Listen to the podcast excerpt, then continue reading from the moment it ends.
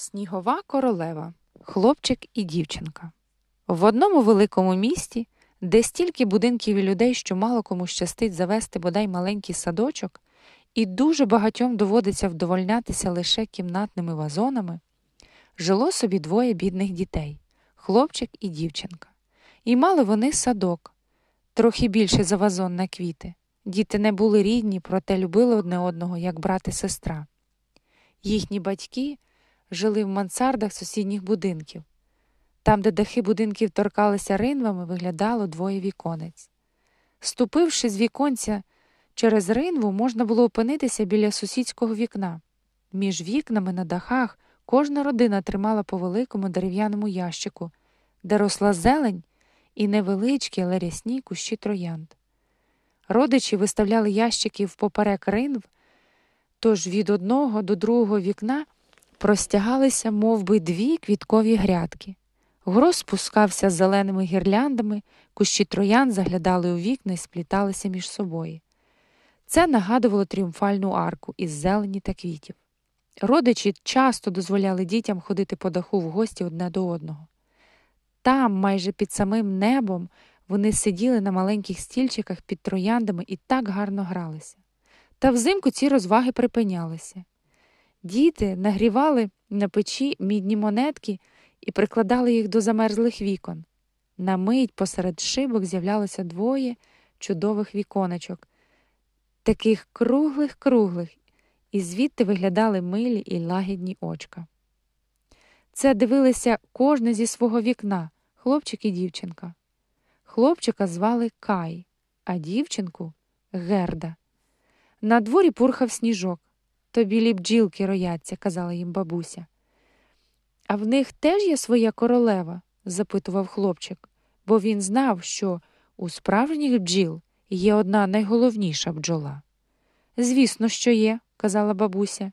Сніжинки оточують її густим роєм, але вона більша за всіх і ніколи не лишається на землі, завжди пурхає на чорній хмарі. Часто опівночі вона пролітає містом і заглядає у вікна. Від того вони і вкриваються крижаними візерунками, наче квітами. Еге, це ми бачили, вигукували діти. А снігова королева може зайти сюди? спитала якось дівчинка. Нехай спробує, відказав хлопчик. Я посажу її на піч, і вона вмить розтане. Того вечора перед сном Кай виліз на стілець біля вікна і зазирнув крізь маленьке вічко на двір. За вікном літали сніжинки, і одна із них найбільше впала на краєчок ящика з квітами. Раптом вона почала рости і на очах перетворилася на жінку, закутану в білий серпанок, зітканий з мільйонів снігових зірочок. Була вона дивовижно гарна й ніжна, уся зі сліпучої скристої криги, але однак жива. Її очі блищали, як дві зорі, проте не було в них ані лагідності, ані тепла. Вона кивнула хлопчикові і поманила його рукою. Хлопчик злякався, скочив з стільця і повз вікно мов би, промайнула велика птаха. Ще вчора за вікном тріщали морози, а тоді раптом настала весна. Засвітило сонце, з землі вигукнула трава, ластівки мостили гнізда. Вікна розмерзлися, і діти знову могли сидіти у своєму маленькому садочку під дахом. Троянди цвіли пишно, як ніколи. Дівчинка вивчила псальму, у якій теж мовилося про троянди. Герда наспівала її Каєві, думала про їхні квіти, і він підспівував за нею О, троянди цвіт. Для Господнього дитяти квітне на весь світ. Діти співали, взявшись за руки, цілували троянди, дивилися на ясне сонечко і розмовляли з ним. Їм здавалося, наче то дивиться на них саме Боже дитятко. Одного дня Кай і Герда сиділи роздивлялися книжку з дивовижними звірами пташками.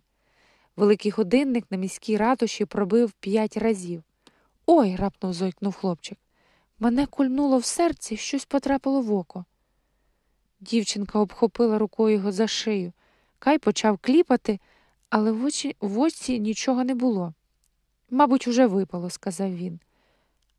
Але в тому й річ, що не випало. То була скалочка з диявольського тролового дзеркала, у якому все спотворювалося. Бідний кай. Скалочка потрапила йому в око і в серце, і тепер його серце ось ось мусило перетворитися на крижинку. Біль минув, але скалки залишились. Чого ти розпустила нюні? крикнув він Герді. Яка ти тепер негарна. Мені зовсім не боляче. Фу, раптом обурився він. Цю троянду підточив черв'як, а ця якась крива. Не краще за цей ящик. Він штовхнув ящик ногою і зірвав дві троянди. Каю, що ти робиш? скрикнула дівчинка, але Кай, побачивши її переляк, зірвав ще одну квітку і гайнув у вікно своєї мансарди. Відтоді Кая наче підмінили. Він розлюбив книжки, сперечався з бабусею, для сміху начіпляв собі на нос, начіпляв їй собі на носи її окуляри і навіть перекривляв бабусь, бабусину ходу й голос. Усі довкола дуже з цього потішалися. Та що й казати, Кай передражнював тепер навіть маленьку герду, яка любила його всією душею. Але все через ці скалки тролевого дзеркала, що потрапили йому в око і в серце. Усі каєві розваги були тепер дивно холодні, ба навіть злі. Якось, коли знову випав сніг, Кай прийшов до герди з великою лупою і підставив під сніжинки рукав свого пальта. Глянь сюди, Гердо, сказав він. Крізь збільшуване скло сніжинки здавалися набагато більші і були схожі на пишні квіти чи десятикутні зірки. Подивись, як майстерно зроблено, захоплено вимовляв Кай. Це ж цікавіше, ніж справжні квіти, а яка точність, жодної кривої лінії. Ох, якби вони тільки не танули. Одного дня Кай у великих рукавицях із санчатами за спиною прийшов до герди і гукнув її саме вухо. Мені дозволили їздити на великому майдані і побіг. Там, на майдані, найхоробріші хлопці прив'язували свої санчата до саней, запряжених кіньми, і приїжджали так досить далеко. Було дуже весело. У розпалі цих веселощів на майдані з'явилися великі білі сани, у яких сидів хтось у пишній білій шапці, закутаний у пухнасту білу шубу. Сани двічі повільно об'їхали довкола майдану і Кай швиденько встиг прив'язати до них свої санчата. Великі сани мчали дедалі швидше й швидше, а тоді звернули з майдану в провулок. Людина в білому повернулася до Кая і дружньо, як давньому знайомому, кивнула головою. Ось вони вже виїхали за міську браму, сніг раптом повалив величезними, величезною стіною, і зробилося дуже темно. Кай силкувався скинути мотузок, який зачепився за великі сани, але його санчата мов би, приросли до них, і вихором летіли далі й далі. Кай голосно закричав, але ніхто його не почув. Сніг не вщухав, і сани, поринаючи в заметах, мчали, як на віжені. Кай увесь тремтів і хотів був проказати молитву, проте в голові крутилася тільки таблиця множення. Сніжинки росли і росли, і врешті почали скидатися на величезних білих курей. Раптом кури розлетілися на всі біч, великі сани зупинилися, і людина в білому підвелася. Її шуба й шапка були зі снігу. Це була жінка, висока, струнка, сліпучо біла. Це була снігова королева. Ну і гарно ж ми погуляли, сказала вона. Але ти дуже змерз. Залізай но під моє хутро.